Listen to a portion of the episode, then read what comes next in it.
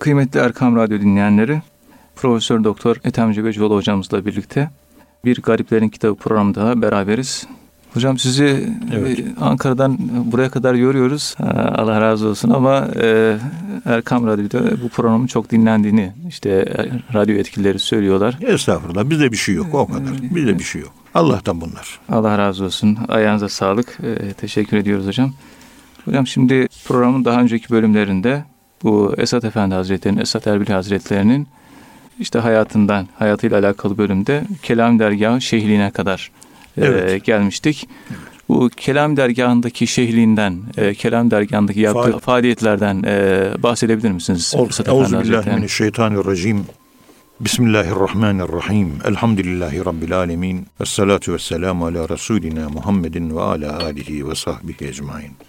Evet, Esad Erbil Hazretleri o Kadiri icazetnamesini gösteriyor ve Kelami dergahına şeyh oluyor. Orada şeyhlik vazifesine başlıyor. Dervişlerine, müntesiplerine önce dizüstü oturmak suretiyle onlara la beraber toplu Kadiri zikri çekiyorlar. Kadiri ayini yapıyorlar. Kadiri ayini bittikten sonra Nakşi usulünce hatmi hacegan da yaptırıyor. Yani cehri zikir ile hafi zikir arasında kalan Mercel Bahrayni yeltekiyan var ya, iki denizin birleştiği yere oturmuş, hem dalgalı deniz hem dalgasız deniz. İkisinde de dergahta uygulama yaptırıyor. Hem sesli zikir çektiriyor, hem sessiz zikir, hem nakşi, hem kadiri. O da Allah yolu, o da Allah yolu. Birisi bir neşe, öbürü başka bir neşve ve her neşveye sahip insanlar da ayrı ayrı Allah tarafından yaratılmış.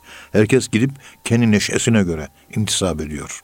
Kelami dergahı İstanbul'un belki de en çok yani e, uğrak yeri diyebiliriz evet, değil mi doğru. hocam? Yani büyük insanların en çok e, ziyaret edilen ziyaret yer Kelam dergahı. Kelam dergahı yani o dönemde meşhur yani. Yani yemek yediriliyor, misafirler kalıyor, misafirler ağırlanıyor, zikir çekiliyor, Kadiri zikri yapılıyor, Nakşibendi zikri yapılıyor, devlet erkanı geliyor, askerler geliyor, esnaf, manav, bakkal, demirci, bakırcı onlar geliyor kadınlar geliyor, erkekler geliyor.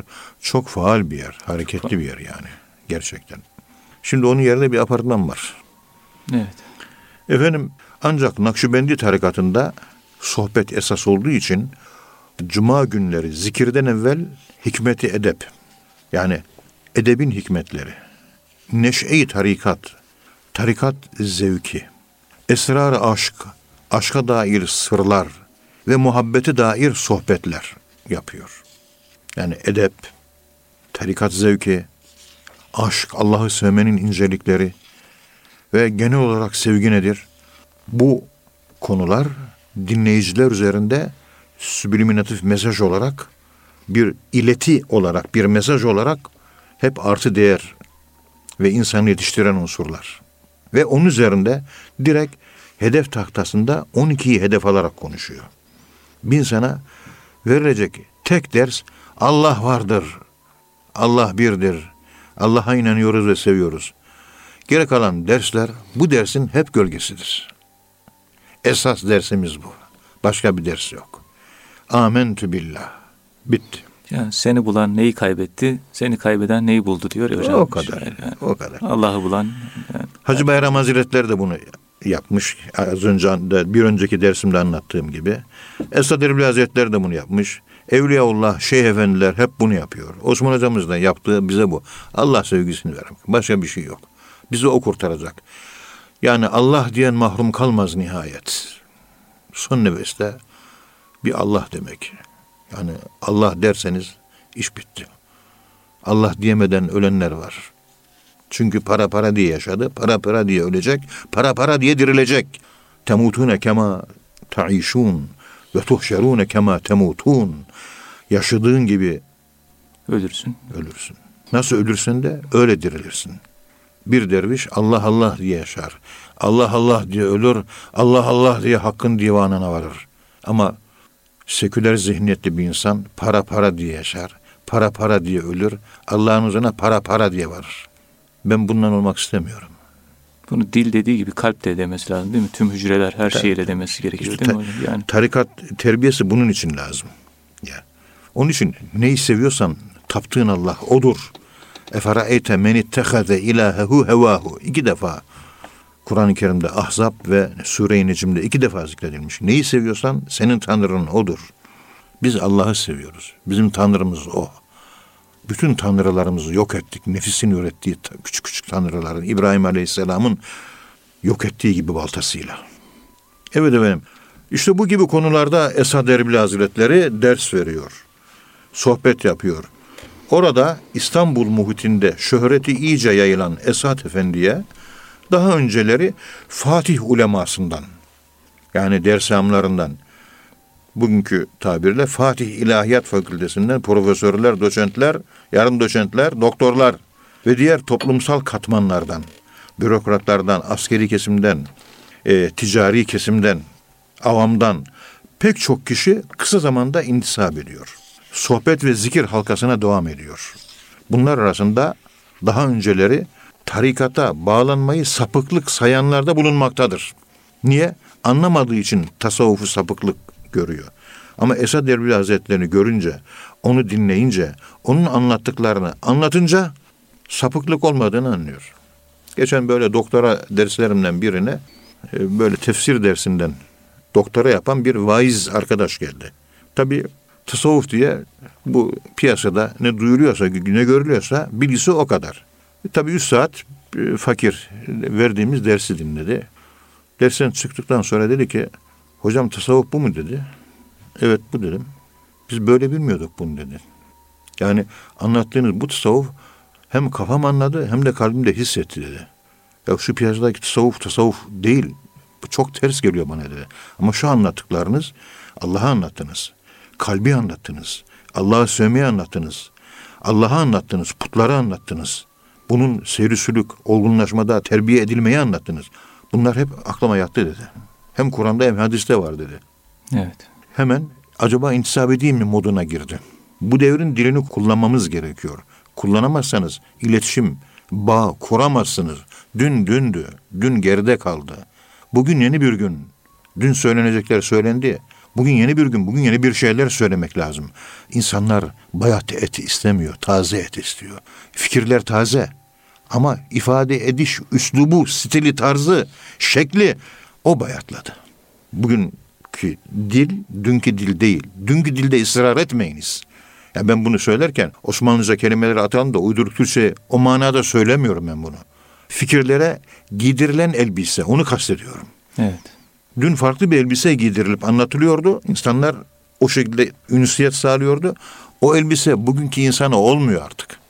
Terzinin önüne yat, senin ölçünü alsın mezurayla. Sana yeni bir elbise lazım.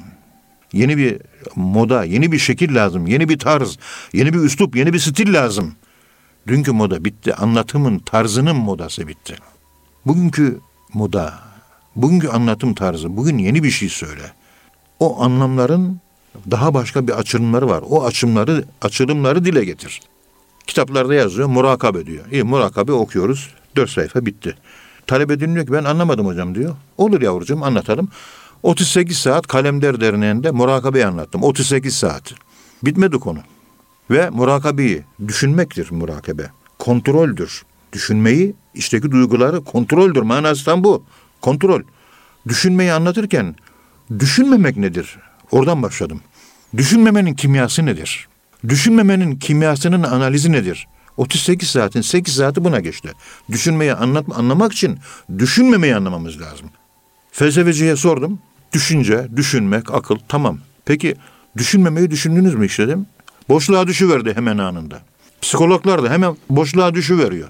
Hastalarını tedavi edemiyorlar psikologlar, terapistler. Çünkü düşünmemeyi, düşünmeyi öğretmiyorlar. Yani noktayı süveydaya giriş, insanın başladığı ilk noktaya dönüş, zikri vurduğumuz yer, Kur'an'ın insanın sol memesinin dört parmak altında o noktaya noktayı süveyda derler. İnsanın giriş kapısı orası. Biz bir pınar ırmaksak çıktığı yer kaynak orası. Kaynakta asli saflığa dönüş. Ora karanlık. O karanlığa girdin mi? Kur'an, Yani- Kur'an'ın da indiği yer değil mi hocam? Kur'an-ı Kerim'de indiği yer orası zaten. Zikir çekilen yer de orası, imanın bulunduğu yer de orası.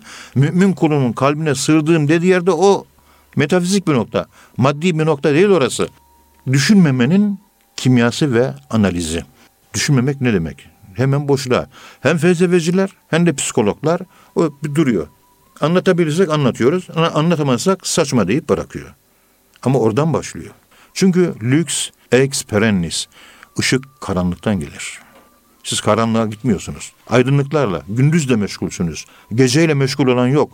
Kur'an-ı Kerim, İncil, Tevrat gece geldi. Kur'an-ı Kerim'in %98'i gece geldi. Abdül Seyyid Ahmet el-Rufai Hazretleri bize ne verildiyse gece verildi. Gündüz hiçbir şey verilmedi diyor. Bunları medeniyet kodlarımızdı. Bunları hep kaybettik be kardeşim. Dinlediği zaman o genç vaiz, hocam bu anlattığınız tasavvufu benim aklım yattı. Hani benim lügatımda tartışmalıydı tasavvuf konusu ve bu konuyu şimdi biraz clear hale geldi, net hale geldi. Yani bundan sonra tasavvufu düşünebilirim dedi.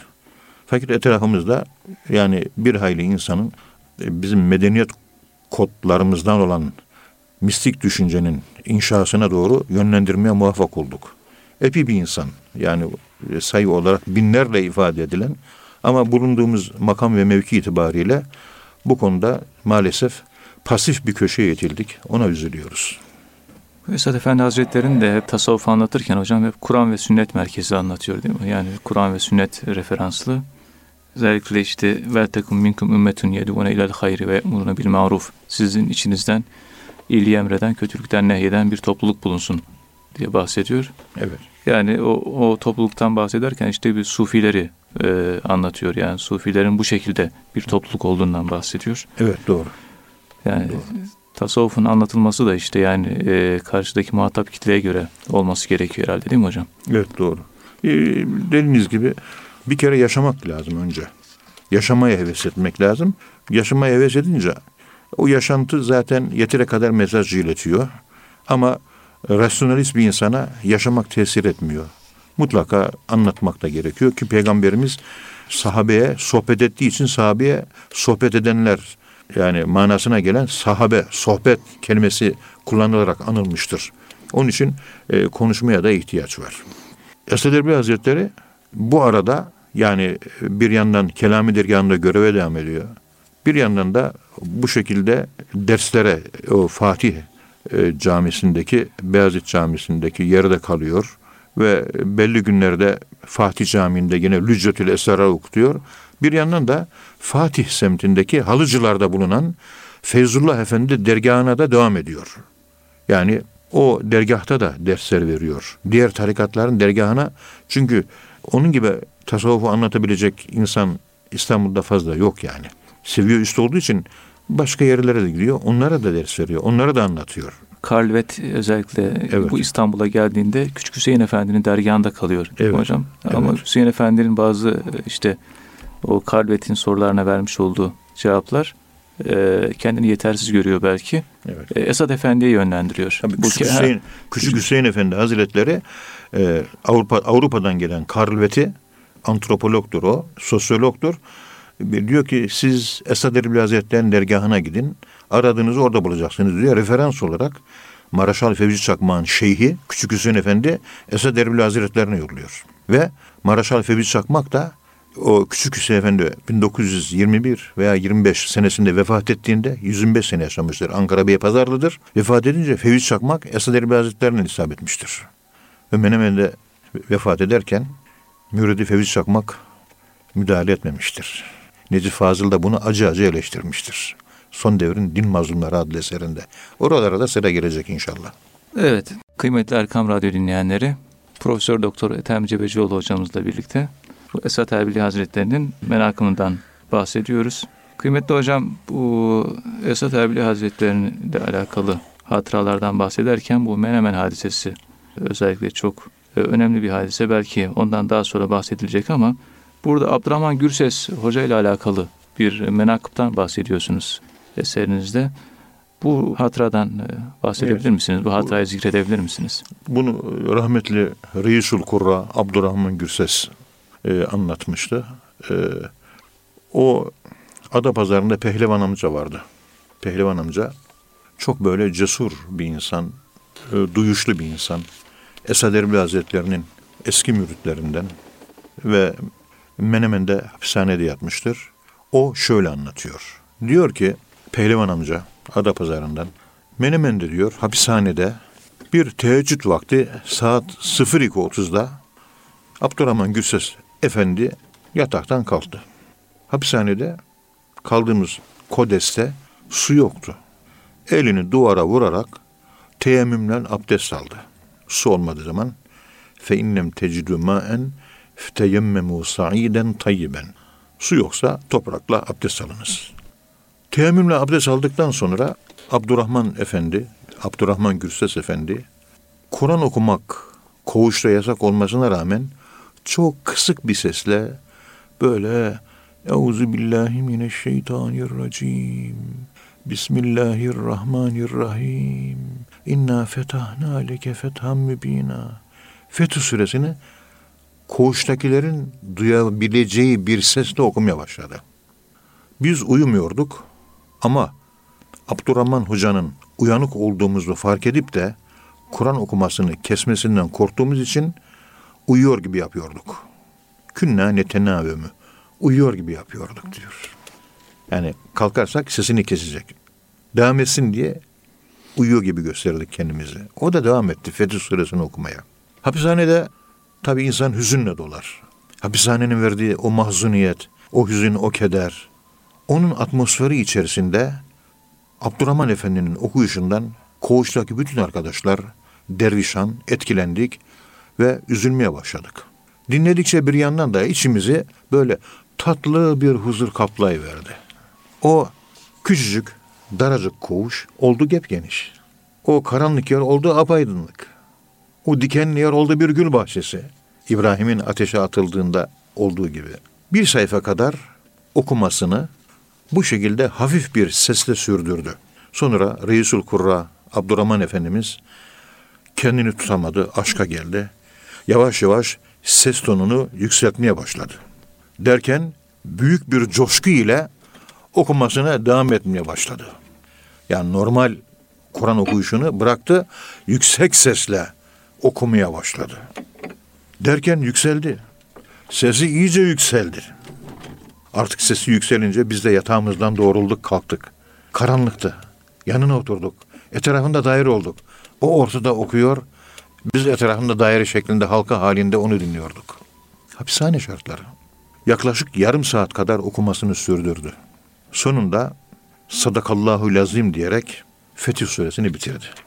Topluca hepimiz ağlıyorduk. Sessiz sessiz, derinden, bazen hıçkırıklarla. Çok geçmedi, odamızın, koğuşun kapısı açıldı, içeri bir yüzbaşı girdi. Sakin bir sesle, o Kur'an-ı Kerim'i kim okudu dedi. Acaba bir ceza mı gelecek diye düşündüğümüz için Abdurrahman Efendi kimse zarar görmesin diye direkt kendisi ben okudum diye ortaya çıktı. Bunu der demez o yüzbaşı Reisul Kurra Abdurrahman Efendi'nin ayaklarına kapandı. Hüngür hüngür ağladı. Epi bir süre ağladı. Daha sonra sakinleşince oturdu ve Abdurrahman Gülses Efendi ile uzun uzun sohbet ettiler. O yüzbaşı hocam dedi ben burada artık duramam. Bu hapishanenin buranın yükünü ben taşıyamam. Allah Celle Celaluhu yarın ahirette bana hesap sorarsa ben bunun altından nasıl kalkarım? Kardeşler, hepiniz hakkınızı helal ediniz. Artık ben bu hapishanenin yüzbaşısı komutanı değilim. Bundan sonra beni burada göremeyeceksiniz. Sizden özür diliyorum. Dedi, ağlayarak ayrıldı. Ertesi gün yerinin değişmesini isteyerek başka bir yere naklini aldırdı ve bu din kardeşlerinin hapishanede zulme uğramış halini vicdanı kaldıramadı. Vicdan hiç dayanır mı burada? Pir-i Azam yatarken mahbeste, insan olan durur mu orada? Pir-i Esat hapisteyken mahzende. Bismillahi. Ya muntakim, ya Allah. Ya muntakim, ya Allah. Allah intikamını alacaktır.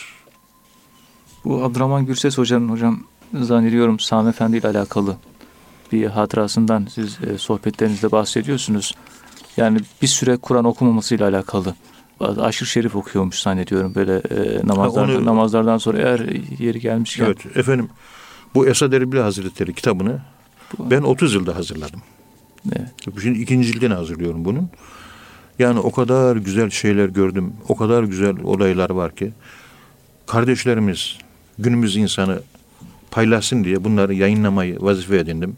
İnşallah tekrar tekrar yayınlamayı arzu ediyorum. İnşallah. Yani Sami Efendi Hazretleri Abdurrahman Gürses Efendi'ye tabi devrin en güzel Kur'an-ı Kerim'i okuyanı o. Burada İlam'da bizim Abdurrahman Bey'in düğünü olduğunda çıktı Kur'an okudu. Üç tane ayet okudu. Evlilikle alakalıydı. Öylesine ki bir evlilik töreninde o ayetler okunurdu. Ve okuduğu bir üslup vardı. Ve o üslup ancak böyle bir düğün töreninde Kur'an öyle okunurdu. Camide gibi değil. Tabii Abdurrahman Efendi'yi ben çok dinlemiştim. Oradaki o, o okuyuşu cami dışında bir düğün töreni İlam'ın son katındaydı. Orada olmuştu, okumuştu. Allah rahmet eylesin. Yani öyle bir etkilendim ki ben. Yani tarif de edemiyorum bunu. Yani öyle okunur. Daha başka bir şey yok. İzah edemezsiniz. Sami Efendi Hazretleri diyor ki Abdurrahman Efendi'ye. Abdurrahman Efendi diyor. Hani Beyazıt Camisi'nde namaz kıldırdıktan sonra mihrabiye okuyorsunuz ya. Bundan sonra mihrabiye okumayı kesiniz diyor. Olur efendim diyor. İşte orada namazlar bir gün Abdurrahman Efendi, bir gün Hüseyin efendime söyleyeyim hocanın e, babası Sarı Hafız, bir gün bir başka hafız. Yani iki, üç, dört tane hoca sırayla kıldırıyorlar. Ve her namazın arkasında Osmanlı usulü mutlaka Kur'an okunuyor. Şimdi Kur'an okunmuyor maalesef. Her namazın arkasından muhakkak mihrabi okumak lazım. Aslında manası da verilmesi lazım. Kur'an'dan öğütler. Abdurrahman Efendi tabi sesi güzel, cemaat dinliyor, cuşu huruşa geliyor. Böyle güzel bir okuyuşu, sadası güzel. Beyazıt Camisi'nin kubbesi güzel, ekosu güzel, yankısı güzel, güzellik üzerine güzellik. Kur'an okuya okuya. Şimdi Kur'an okuyorsunuz, cemaati okuyorsunuz, Kur'an okuyorsunuz, Allah'a okuyorsunuz. Kur'an'ı Allah'a okumak lazım. Evet. Allah için, cemaat için değil. Ey Allah'ım ben Kur'an'ı sana okuyorum. Beğeniyor musun? Bu psikolojiyle okumak lazım. Sami Efendi Hazretleri Kur'an okumaktaki makam, güzellik bir bakıyor ki Abdurrahman Efendi'nin bu konuda nefsi olarak bir zaafı, bir karanlık deliği var. Onu genişletecek, onu aydınlatacak, kendisine kendisini gösterecek, kendisiyle yüzleştirecek, Kur'an-ı Kerim'i güzel okumayı putlaştırmaktan kurtaracak. Güne güzel okuyacak ama hedefi güzel okuyup da cemaatin Allah diye bağırması değil. Ey Rabbim Kur'an sana okuyorum. Sen beğeniyor musun? Edası içinde okumasını. Yani Allah rızası için, kul rızası için değil. Bugün hafızların buradan alacağı çok dersler var. Bu bütün hafızların başıydı Türkiye'de. Abdurrahman Gürses. Kurra'ydı. Evet. Ve böyle bir eğitimden geçmiş Sami Efendi Hazretleri zamanında. Yani bir derviş yani değil mi aynı zamanda? Derviş, Kelami dergahında dergahında yıllarca falan, namaz yıllarca. kıldırmış. Esed Erbil Hazretleri'nin imamı. Kelami dergahının imamı. Ve Abdurrahman Efendi, Sami Efendi Hazretleri Kuddüs'e sürruh emir verdiği zaman Kur'an okumayı kesiyor. Tabi cemaatte bir şey diyemiyor. E, büyük bir hoca. Hocam niye okumuyorsunuz falan da diyemiyor. Diğer hocalar okumaya devam ediyor. Ama Abdurrahman Gürses okumuyor. Ona emir öyle verilmiş. Tabi bir insana bu şekilde alıştığı bir şeyi ve putlaştırdığı bir şeyi baltaya alıp keserseniz biraz sarsılır yani. Ama baltayı vurmaktan başka çare de yoktur. De, öyle değil mi? Evet. Bir yıl Abdurrahman Gürses Efendi camide mihrabi okumayı kesiyor. İçi de yanıyor. O sırada kendisiyle yüzleşiyor. O çektiği acı kendisiyle yüzleşmesi. Kendini gösteriyor Sami Efendi Hazretleri. Yani sen putlaştırdın. Kur'an okumak putlaşma değil. Kur'an okurken ben okuyorum ey halk beni beğenin demek putlaştırmadır. Yoksa güzel Kur'an okumak hepimize farz. Hepimize vacip. Daha da güzel. Yani zeyyünü kıraaetüküm billühun lahinlerle okuduğunuz Kur'an-ı Kerim güzelleştirin diye peygamberimizin tavsiyeleri de var. Tam bir sene geçtikten sonra Sami Efendimiz Hazretleri Abdurrahman Gülses Efendi diyor ki Abdurrahman Efendi artık yarından itibaren camide mihrabi okumaya başlayın diyor. O da olur efendim diyor. Ertesi gün sabah namazından sonra Huvallahu lezi okunacaktır. İşte Lev Enzelna'dan veya La Yestevi'den başlayacaktır.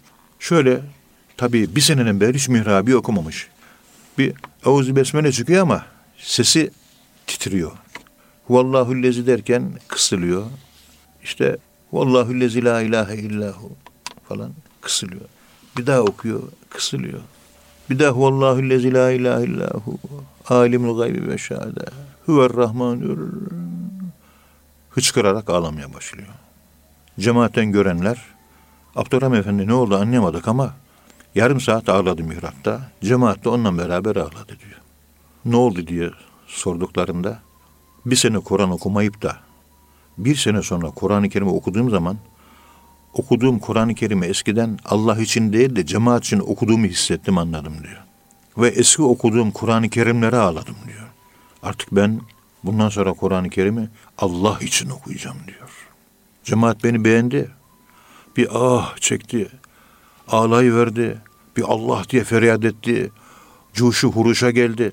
Eskiden bunları gözetirdim ben diyor. Okumayı değil, okumanın biçimini putlaştırmış. Beğenilmek için okuyor. Ucup hastalığı var. Sami Hazretleri işte ototerapi yaptırıyor. Kendisine kendisini gösteriyor. Bu tasavvufta çok önemlidir bu. Fakir tasavvuf hocası olduğum için pek çok 38 senede pek çok talebeyi böyle terapi ettik. Ama tabii insanlara karanlık yerini gösterin zaman hoplayıp zıplıyor. Başınız ağrıyor. Sıkıntı çekiyorsunuz. Yani insan Ve ben bu sıkıntıyı da çok çekmişimdir.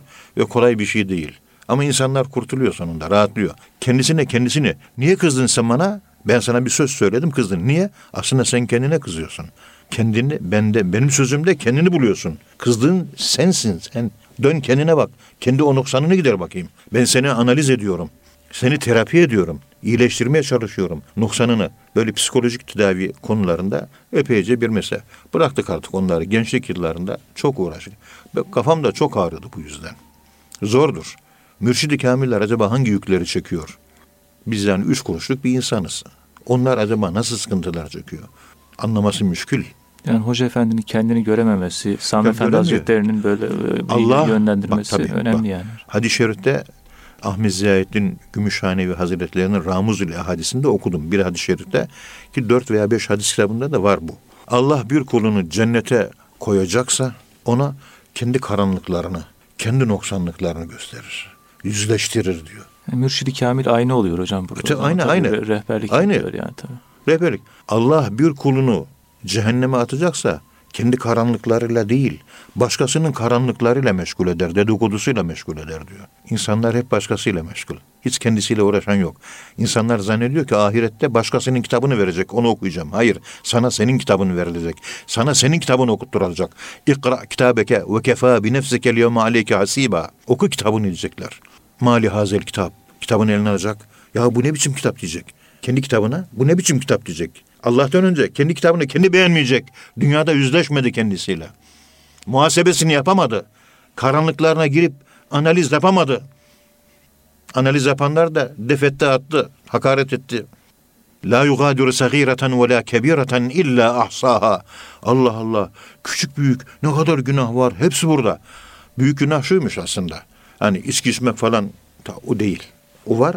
Daha öte bir şey var. Fark edebildiğim günahlar, fark edip de bırakamadığım günahlar, küçük günahlar da fark edemediğim için büyük günahlar. Günahlar aslında ikisi de günah yani Kur'an-ı Kerim'de. Birisini fark etmiş ama bırakamamış. Onlar kebireten. İkisini de fark edememiş, fark edemediği için yüzleşememiş. Şeyh efendiler işte fark edemediği vela sagireten onları fark ettirmeye. Yani sende Kur'an-ı Kerim okuma üslup putlaştırması var. Ben onu tedavi ediyorum diye konuşmuyor. Kur'an'ı kes diyor bir sene okutturmuyor. Bir sene sonra okuyor hüngür hüngür ağlıyor. Daha önce okuduğu Kur'an-ı Kerim'i Allah için okumadığını fark ediyor Abdurrahman Gürses. Bunu bütün amellerimize şumullendirelim. Her şeyimizi buna göre bir ayna yapalım. Sadaka verirken, namaz kılarken, insanlarla sosyal muaşerette bulunurken, yolda yürürken, oturup sohbet dinlerken, yemek yerken, yatarken, abdest alırken, büyüklerimize yardım ikram ederken, küçüklerimize şefkat gösterirken, hayatımızın bütün bir her safhasına, her fazına, her etabına bunu bir yayalım. Abdurrahman Gürses bunu cami mihrabında kendi seksiyonunda, kendi section'ında, kendi bölümünde, kendi kulvarında yaşadı. E bizim kulvarlarımız ne? Yani ibadet yapıyoruz ama kim Evet. için kim için yapıyoruz yani İba- ibadet bile olsa yapıyoruz. İba- ibadet bile olsa. İbadet bile olsa Allah rızası için yapmak Bunlar gerekiyor. incelikler Evet. tabii. Büyük zatlar e, böyle önüne gelen malzemeyi terbiye etmişler. Allah o terbiyeden bizleri mahrum etmesin. Mürşid-i kamiller olmasa inanın halimiz harap. Yani Allah peygamberlik bitmiştir artık. Ama peygamberimizin izini izleyenlerin o evliyalar ordusu, o mürşid-i kamiller ve kamil insanlar ordusu devam edecektir. Kıyamete kadar da var olacaktır. Şahın Akşibend Hazretleri bir gün dua ettim. Ya Rabbi benim bu yolum kıyamete kadar sürsün ve kabulünün işareti geldi. Benim yolum kıyamete kadar sürecek diyor. Ölmeden önce seyri sülükünü tamamlamadıysa mezarda seyri sülükünü tamamlasın. Ehli keşiften bir zat vardı. Annem vefat etmişti. Dersi nefi ispatta yeni gelmişti daha rahmetli annem. O mübarek zat Etim hocam dedi. Anneniz geçen ay murakabeyi ehadiyete geçti dedi. Aradan bir üç dört ay geçti. Şimdi mahiyette. Ondan sonra işte murakabeyi akrabiyet dedi. En sonra hakikaten de ona dair de bir rüya gördüm. Bu zat keşfi açık zat. Annemi eline tutmuş mübarek zat. Yani yani önüne düşmüş. Annem de onun peşinde bütün basamaklar çıktı. Tepeye vardı. Annem şöyle bir oh dedi. Basamakları çıktım dedi. Ne oldu dedim. Seyir usulü tamamlandı dedi. Öldükten sonra. Öldükten sonra öldükten he seyir usulü Şah-ı Nakşibend bunun için dua etmiş. Allah bunu da kabul etti diyor. Yeter ki o önde giden lokomotife bizim vagonumuzun ipini bağlayalım, zincirini bağlayalım. O nereye gidiyorsa oraya gidelim. Ama bizim vagonlar boş onu söyleyeyim. Ama işte dolusu da boşu da o lokomotifin gittiği yere gidiyor diye ümitleniyoruz. Allah inşallah bu ümidimizi boşa çıkarmaz. Ya işimiz zor. Kıymetli Erkam Radyo dinleyenleri bir Gariplerin Kitabı programında sonuna geldik. Bir sonraki programda tekrar e, görüşmek ümidiyle, buluşmak ümidiyle hepiniz Allah'a emanet olunuz.